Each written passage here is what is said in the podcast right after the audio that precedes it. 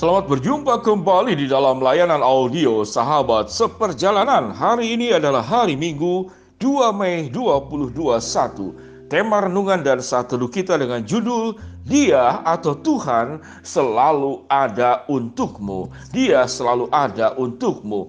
Firman Tuhan terambil dalam Yesaya 41 ayat yang ke-10. Demikian bunyi firman Tuhan. Janganlah takut sebab aku menyertai engkau. Janganlah bimbang sebab aku ini Allahmu. Aku akan meneguhkan bahkan akan menolong engkau. Aku akan memegang engkau dengan tangan kananku dan membawa yang membawa kepada kemenangan. Mari kita berdoa.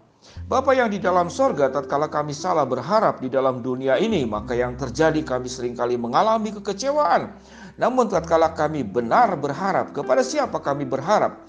Kami tidak pernah akan mengalami kekecewaan sebab relasi dengan pribadi yang agung, pribadi yang mulia yaitu Engkau Tuhan yang kami sembah adalah sebuah kualitas hubungan yang tidak tertandingi dengan relasi apa pun di dalam dunia ini. Di dalam nama Tuhan Yesus kami berdoa. Amin.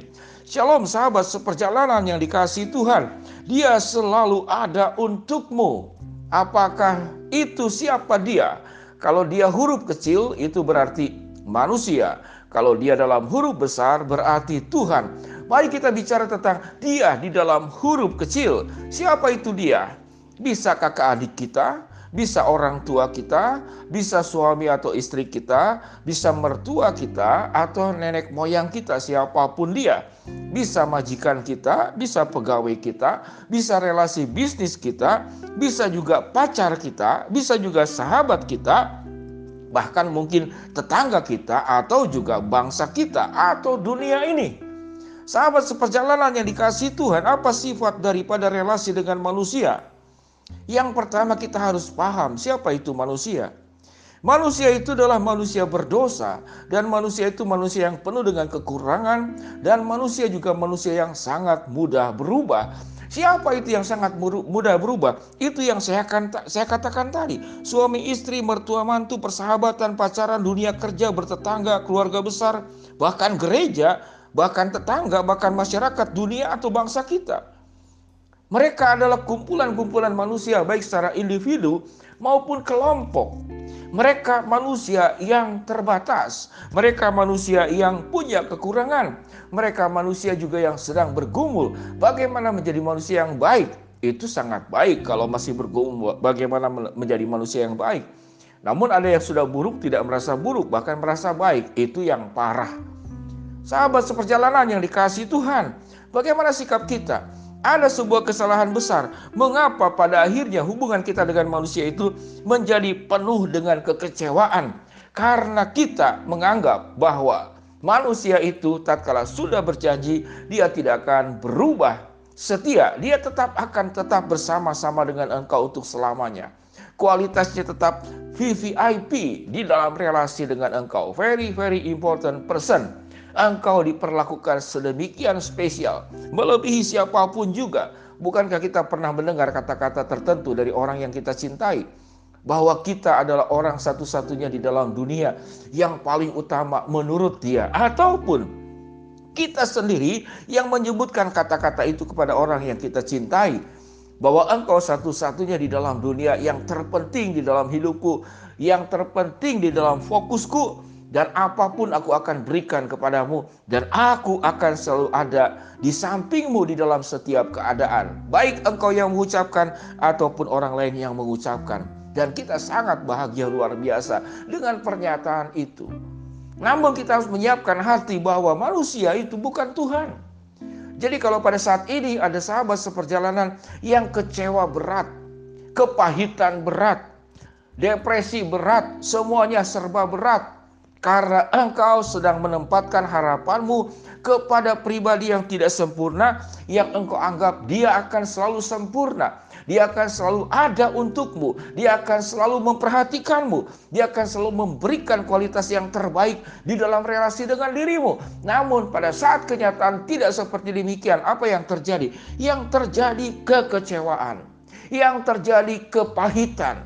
Yang terjadi yang berdampak kepada hidup kita tidak punya semangat, seakan-akan tidak punya masa depan lagi. Kalau saya kehilangan dia, apa itu dia?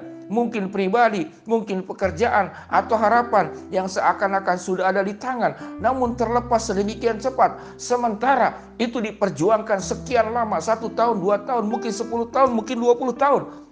Lalu lepas sedemikian rupa, yang terjadi adalah kecewa berat. Apa pelajaran yang kita bisa petik dalam hubungan relasi dengan manusia yang sudah berjanji bahwa aku akan selalu ada untukmu? Dia selalu ada untukmu dalam huruf kecil. Pelajarannya adalah jangan terlalu berharap berlebihan. Selalu ada ruang di mana engkau menyediakan diri untuk menghadapi kekecewaan, bukan berdoa untuk menghadapi kekecewaan. Namun engkau membuka ruang bahwa ada satu saat kita bisa dikecewakan dan ada satu saat juga kita bisa dibahagiakan. Hari ini teman, besok bisa jadi musuh. Satu orang yang tersebut adalah musuh, mungkin satu hari akan jadi temanmu, akan jadi sahabatmu, akan menjadi lebih baik dari orang yang kau anggap baik, kemudian mengkhianatimu, meninggalkanmu, menipumu, memanfaatkanmu, mengeksploitasi dirimu, tidak menghargaimu, menghinamu, merendahkanmu. Ini semua adalah sesuatu yang menimbulkan kekecewaan yang sedemikian berat di dalam kehidupan kita. Sahabat seperjalanan, mengapa kita perlu Meyakini bahwa yang selalu ada untukmu adalah dia dalam huruf besar, yaitu Allah. Allah yang berjanji, janganlah takut sebab aku menyertai engkau, janganlah bimbang sebab aku ini Allahmu.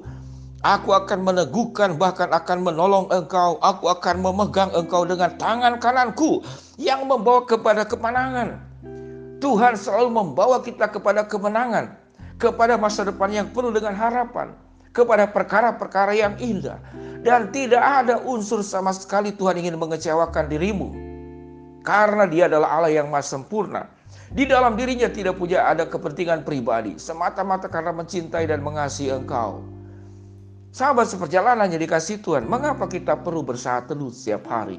Mengapa kita perlu berdoa setiap hari? Mengapa kita perlu membaca firman Tuhan setiap hari? Karena engkau sedang membangun sebuah relasi yang mendalam bersama dengan Tuhan yang maha sempurna. Sehingga tatkala engkau menggantungkan semua harapanmu, eh, ke seluruh pergumulan hidupmu, masalah hidupmu, apa pun juga, engkau menggantungkan kepada Allah, tidak pernah ada satu ruang sedikit pun Allah akan mengecewakan dirimu.